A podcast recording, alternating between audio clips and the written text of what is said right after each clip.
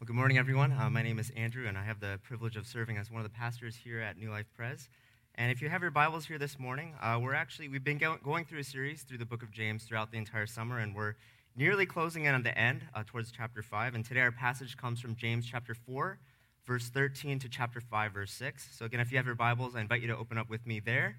Otherwise, the verses will also be projected on the screens in front of you. And for those of you uh, worshiping here in person, if I could kindly ask you at this time, if you're able to please stand for the reading of God's word. And I'll read this for us James chapter 4, beginning in verse 13. This is the word of the Lord here this morning.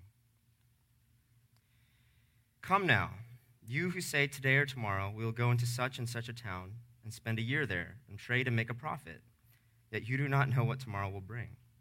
What is your life? For you are a mist that appears for a little time and then vanishes. Instead, you ought to say, If the Lord wills, we will live and do this or that. As it is, you boast in your arrogance. All such boasting is evil. So whoever knows the right thing to do and fails to do it, for him it is sin. In chapter 5, verse 1. Come now, you rich, weep and howl for the miseries that are coming upon you. Your riches have rotted, and your garments are moth eaten. Your gold and silver have corroded, and their corrosion will be evidence against you and will eat your flesh like fire. You have laid up treasure in the last days. Behold, the wages of the laborers who mowed your fields which you kept back by fraud, are crying out against you. And the cries of the harvesters have reached the ears of the Lord of hosts. You have lived on the earth in luxury and in self indulgence. You have fattened your hearts in a day of slaughter. You have condemned and murdered the righteous person. He does not resist you. And this is God's word for us here this morning. Please be seated.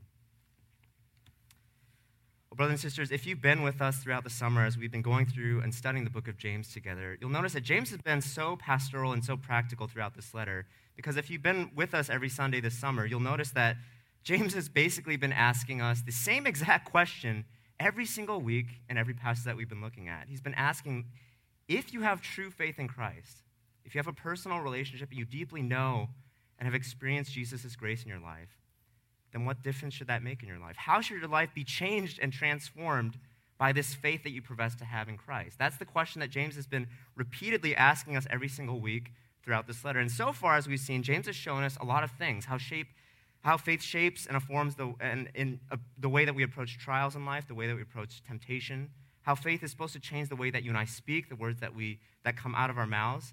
As last week, as director Paul showed us, how faith is supposed to make you and me rather than boastful and prideful. It's supposed to make us humble.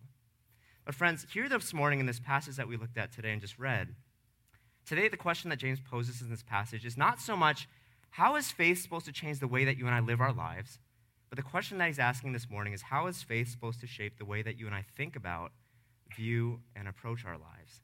And see, the way that James does this is by asking us the question in verse 14 this morning What is your life? What is your life? In the grand scheme of things, in the grand scheme of God's eternal plan of redemption and history and salvation, what is your life? What is its significance? What is its purpose? And how should you live your life in light of that? That's the question that James asks us here this morning in this passage. And so, brothers and sisters, as we study this passage here together this morning, there are three things that James teaches us about our lives here today that I want us to look at in this passage. First, James shows us the reality of our lives the blunt but true reality of our lives here this morning. And the second and third thing that we'll look at is what James points out to us is two ways that we can approach our lives in response to that reality. And so again, the three things that we'll look at in this passage this morning is first, the reality of our lives, and then second and thirdly, the, a wrong approach and then a right approach to live our lives in response to that reality. So let's begin with the first point this morning, the reality of life. Again, if you still have your Bibles with me, if you read verse 14 of this passage, James writes in verse 14 this What is your life? For you are a mist that appears for a little time and then vanishes.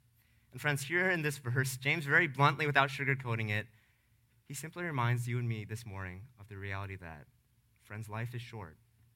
Life is really short, it's really fleeting, and it's really fragile. That in the grand scheme of things, the way that James describes our lives is like a mist or a vapor or a puff of smoke that's here for a little while. A couple, a couple seconds later, you look back and it's gone. It disappeared. You know, last month, the CDC posted a study describing how life expectancy in the US, it actually declined in just one year due to the pandemic. And in this study, in, CD, in the, the CDC study, it revealed that the average life expectancy for males in 2020 in the US it dropped to 74 years from 76 years the previous year before.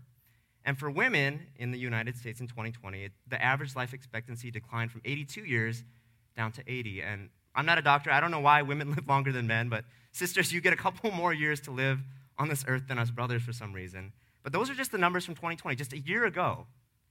74 years for men, 80 years for women, just on average. Now, brothers and sisters, just going off of these averages, if that's the case, that means that statistically, all of us here in this room, for most of us, besides you kids, we've already lived at least a quarter, or for some of us, over half of our entire lifetimes here on earth already. That's how much time has already passed. And friends, just think about that for a moment. For all the years that you've lived to up till now, whether you're 20 or you're 30 or you're 40 here today, you only get one, two, maybe three at best more chunks of those years that you have already lived up till now in this life. That's how much time has passed. That's all you have left. Now, brothers and sisters, I'm not saying this this morning to bring about some sort of quarter life or mid- midlife crisis into your life or to make anyone feel depressed about their age here this morning. But friends, the reason I want to bring this up is because this is something that the Bible and that James and God wants us to think about more. But you and I, we tend not to. See, friends, when it comes to this reality that life is so short and so fragile and so frail, many of us try to either neglect it or we try not to think about it. And friends, instead, you and I oftentimes we tend to live each week and each day that we wake up as if life is just going to continue on the same way forever and ever and ever as it is right now. When friends, in reality, James tells us in this passage that our lives are like a fleeting mist, a puff of smoke, a vapor that's here one moment and it's gone the next. And so, friends, the question then this morning is if that's the reality of our lives, then what perspective should that give you and me for how we view our lives and how we approach our lives here this morning as believers in Jesus. Now, Charles Spurgeon, he's the famous Baptist preacher, he once said this that time is short, eternity is long. It is only reasonable then that this short life be lived in the light of eternity.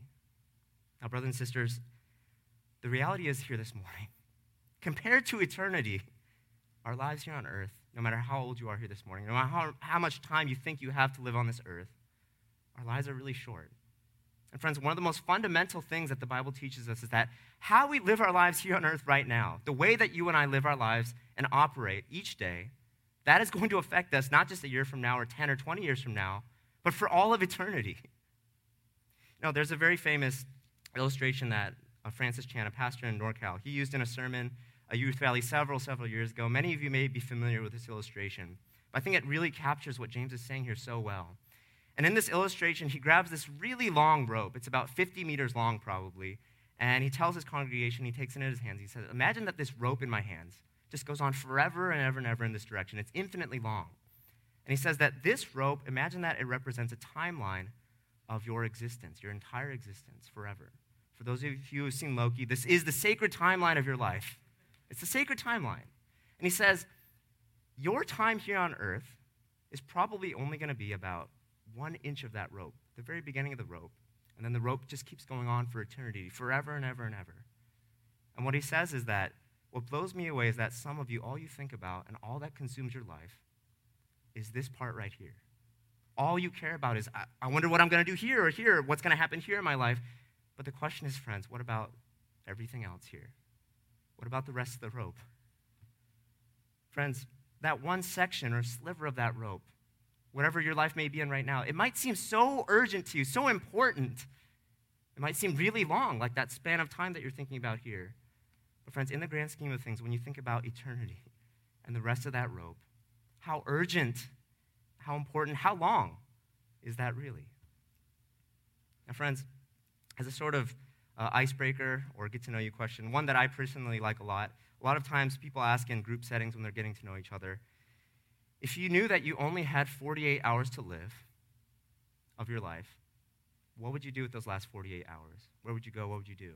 Now, friends, most people, when they think about this question, they often answer the question by saying, I would spend time with my family or my friends, my loved ones. I would talk to people or catch up with people that I haven't seen in a long time that I really care about. Basically, pe- most people answer the question by saying, I would do, spend my last 48 hours doing what's most important with me, to me with the people who are most important to me. Now, friends, the reason that I think that I personally like this question, I think it's such an effective and thought provoking question, is because of the perspective that it gives people. Because, see, friends, to, to most people, 48 hours is not a lot of time compared to your entire lifetime here on earth. It's a really short time. And because of that, friends, when people are asked this question, what it does is it gives them perspective. It forces them to reevaluate their decisions, their thinkings, their thinking and their values and their priorities. It gives them, in other words, a sense of urgency. And so, friends, if that's the case, then how is this question any different?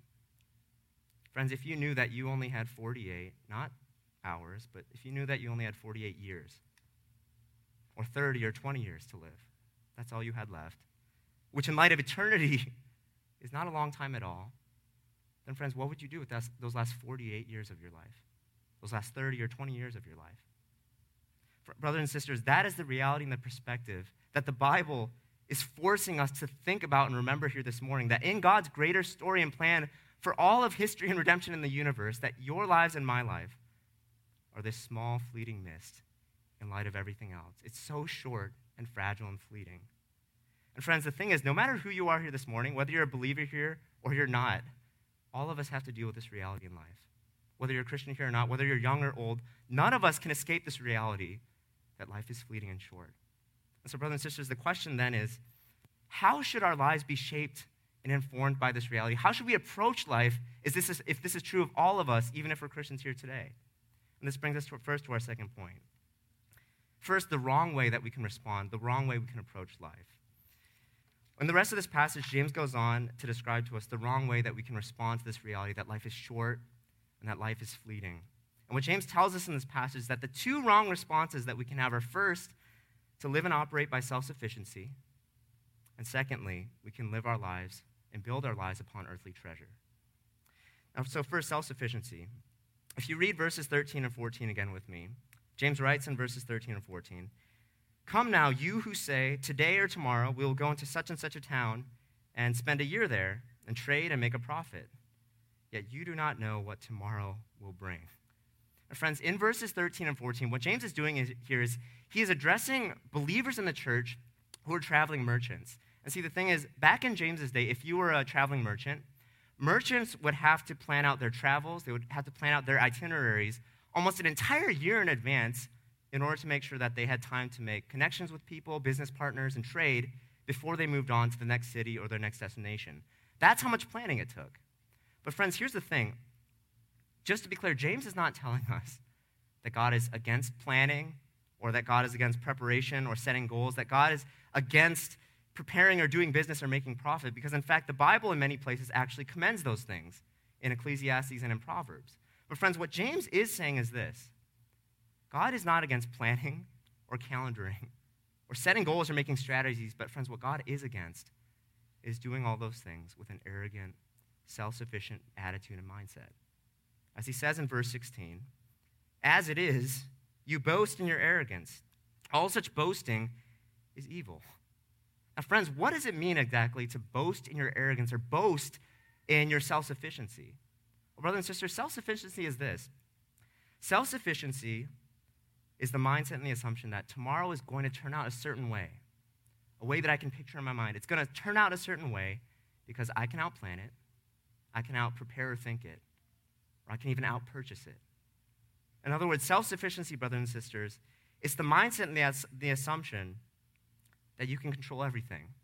It's the mindset and the assumption that because I plan this much, because I prepared so much, or I thought through every single detail scenario, because I put in so much work and preparation, or because I'm so competent and capable that I can dictate how tomorrow is going to turn out, how my life will turn out. In other words, friends, self sufficiency is a mindset that at the end of the day, it fails to acknowledge the simple truth that God is in control and sovereign, and you and I are not. And, friends, this morning, if you want to know whether in your own life you're like this, whether you operate by arrogance and self sufficiency, here's a really simple test. Friends, just look at how you respond when the things that you plan fall through. Friends, what is the response of your heart when something that you plan or prepare for, it doesn't go the way that you planned? Is it inordinate frustration or inordinate anger? Because deep down in your heart of hearts, you really believe that you're sovereign and that you're in ultimate control of your life. Or, friends, maybe better yet, a better question might be Friends, how do you respond in your life when everything goes exactly the way you planned? How do you respond in life when things go exactly the way that you thought they would or planned or prepared? In other words, friends, is there ever an ounce of gratitude or thankfulness in your heart for when God makes your plan succeed? When He brings forth all the plans that you prepared in your life? Is there ever an ounce of gratitude? Or do you just carry on with the rest of your life, assuming that that's just the status quo? That's what's always supposed to happen. That as if your planning and your intellect and your ability were the things that made your plan succeed. And that's just how life, the way that life is supposed to go. Friends, according to James, those may be signs here this morning that your life is operating by arrogance and self sufficiency. And that's the first characteristic of this wrong approach to life. Now, friends, the second wrong response, James says, that you and I can have to this reality that life is short and fleeting and like a mist, is that we can then build our lives upon earthly treasures. beginning in verse 1 of chapter 5, James uses the exact same phrase that he used to address these arrogant, self sufficient merchants. And James says in verse 1 of chapter 5 this Come now, you rich, weep and howl for the miseries that are coming upon you. And friends, what James does here in verse 1 of chapter 5 is he gives this scalding rebuke and warning to people who are wealthy in chapter, in chapter 5, verse 1. Now, friends, right off the bat, just let me clarify a couple of things here.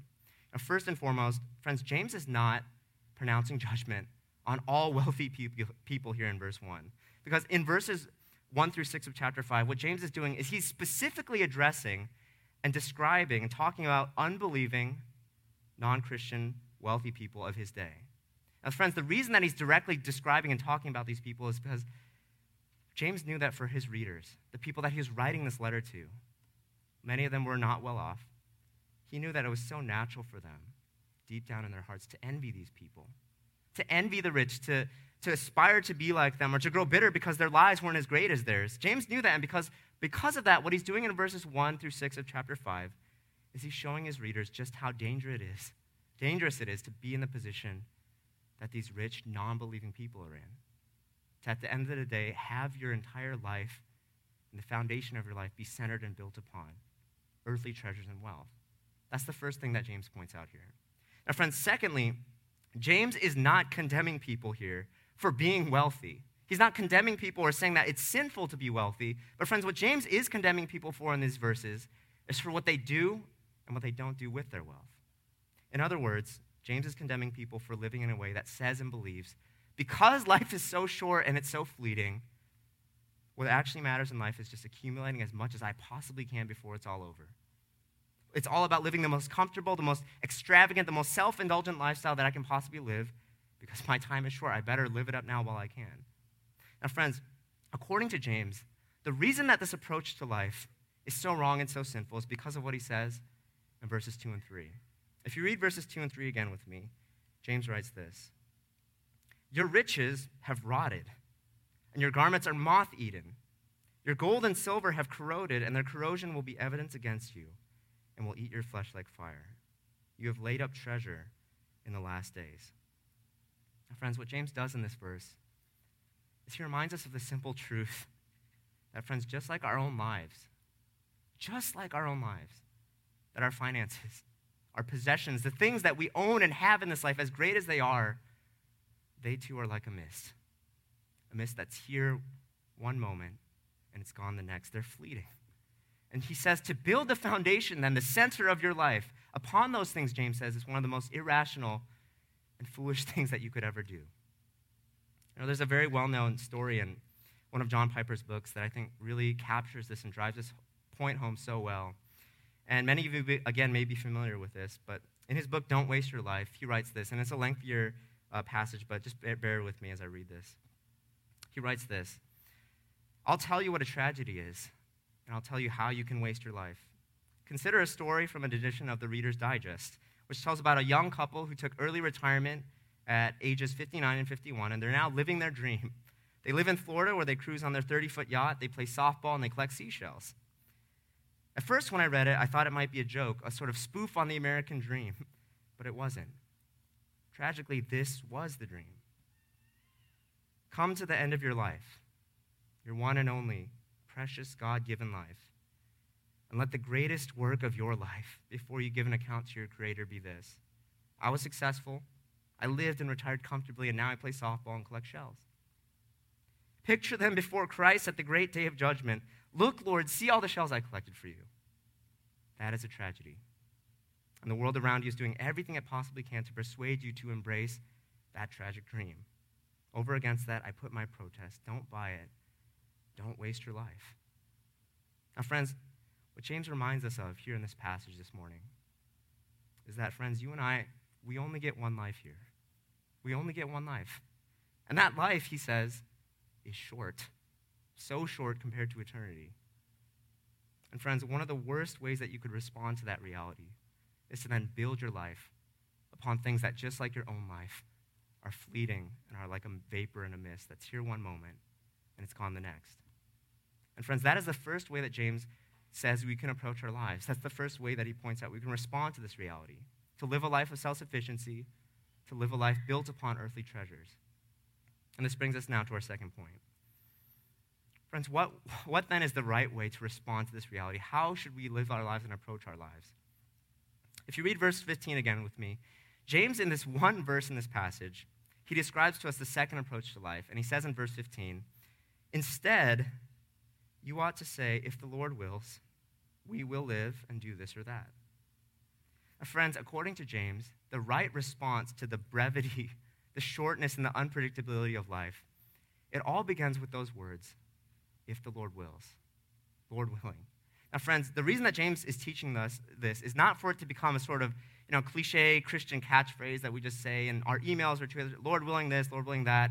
It's not some sort of magical formula that you, we have to recite before you and I plan anything or prepare anything for our lives. But, friends, what James is saying is that those words, if the Lord wills, Lord willing, friends, that those words need to be the posture and the attitude of your heart when you approach any and all areas of your life.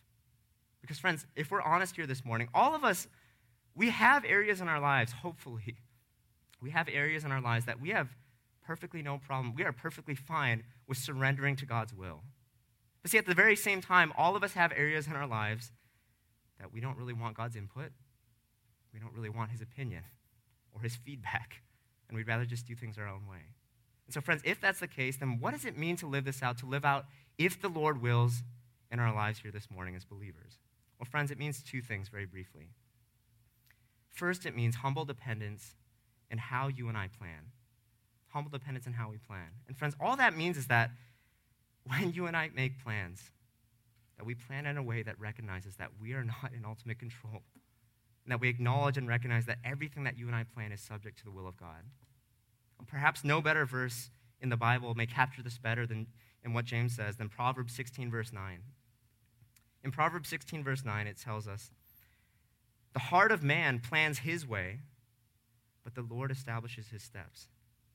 So, friends, in other words, humble dependence in how we plan, all that means is that when you and I make plans, but those plans don't work out or they fall through, friends, it means that we humbly submit ourselves to God's rule and what he desires for our lives. But, friends, it means that when our, do, our plans do succeed, it means that God receives all the credit because he is the one who establishes our steps. That is humble dependence in how we plan. Now, friends, secondly, living this out, living out if the Lord wills for your life, it not only means humble dependence in how you and I think about, approach, or make plans, but it also means humble dependence in what you and I plan for our lives. Sam Allberry, in his commentary, uh, he describes it this way, he says that humble dependence means that not just the contingency, but the content of our plans needs to reflect the sovereign rule of God. The 24 hours in the day are not mine to use as I please. God has given them to me and I am to use them as He would want me to. And brothers and sisters, just think about that for a moment. What would your life look like if every day that you woke up, you woke up with that mindset? That instead of waking up and thinking, what can I do this day with my time, with my day, that instead you woke up every single day asking, what can I do with the time that is not mine, but the time that God has given me? This gift of time that God has gifted to me. What can I do with that? Friends, what would our lives look like if the thing driving all our plans, our busyness, and our schedules was no longer what mattered most to us, but what mattered most to God. James says that is what a life of humble dependence is and what it looks like. And, brothers and sisters, there is no better picture, or no clearer picture or example of what this actually looks like in a person's life every day than by looking at the life of Jesus. Because, friends, if you remember in the Garden of Gethsemane, right before Jesus was about to be betrayed and crucified, Jesus was in agony. Jesus was literally sweating blood from his skin because he was in so much agony as he was wrestling with his own will to live versus his Father's will for him to be crucified. And, friends, in that garden, Jesus ultimately submitted himself to the Father's will. Friends, Jesus trusted and followed the Father's will more than he trusted his own. And he humbly submitted himself. He perfectly displayed for you and me, friends, what it means to choose humble dependence over self sufficiency or self preservation. Brothers and sisters, this morning, the truly beautiful thing about this is that, friends, Jesus did not just live this way to be an example for you and me. Friends, he lived this way to save you and me. And friends, let me explain that. Let me wrap this up by just bringing this back full circle to this rope illustration that we talked about in the first point. Now, brothers and sisters, if our lives are like as James said, it's this vapor or mist, it's short, it's fleeting and temporary, then, friends, on this imaginary rope that is a timeline of our existence, our lives would maybe be an inch or a centimeter on that rope, and the rope would just keep going on and on forever throughout all eternity. But, friends, did you know that the rope also goes not just in this direction for all eternity? Friends, the rope also goes in the other direction as well. Friends, that the Bible tells you that if you are in Christ here this morning, if you are a disciple and a follower of Christ, that, friends, before even the beginning of time, before all of eternity was even formed, that God had you in mind. He had this small inch of your rope, your existence, of your life in mind. And from all eternity, before the foundations of the world, on this side of eternity, God planned to send his son Jesus to become incarnate, to be born of a woman, to enter into your weakness and your finiteness, to live a life of humble dependence, eventually to submit himself in obedience, to be crucified on a cross for your sins and for my sins. And the question is why? Why, from all eternity, did God, did God plan and determine all this before the foundation of the world? Friends, was it so that you and I could live this self sufficient lifestyle or spend our entire existence on earth building up for ourselves earthly treasure and kingdoms? No, friends. The reason that God planned from all eternity to send Jesus to die for you was, friends, so that you could spend that first inch of your life's existence here on earth preparing for the eternity that He has purchased and won for you through His own blood, His death, and His resurrection. So, brothers and sisters, this morning, as we come to a close, in the words again of Charles Spurgeon. Friends, as people whose lives on earth are so short and so fleeting, but who have been given an eternal hope, friends, let us then live our lives, our short lives here on earth, in light of this eternity that God has won for us through Jesus and his death and resurrection. Let's turn to the Lord in prayer. Please bow your heads with me.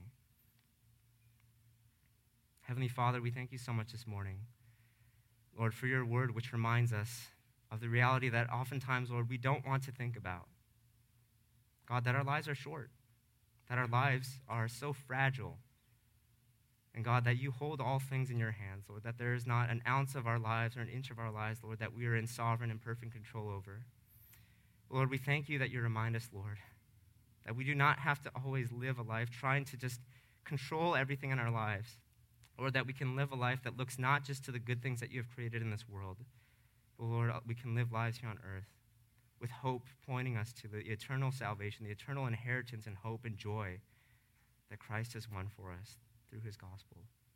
And so, Lord, we pray for all of us here this morning that you would help us live our lives, Lord, sober mindedly, reminded, Lord, of our finiteness, of our weakness, our frailty, and our finitude. But Lord, that you would also remind us each day of the great hope and expectation that we have in your Son, Jesus. We thank you and pray all this in his name.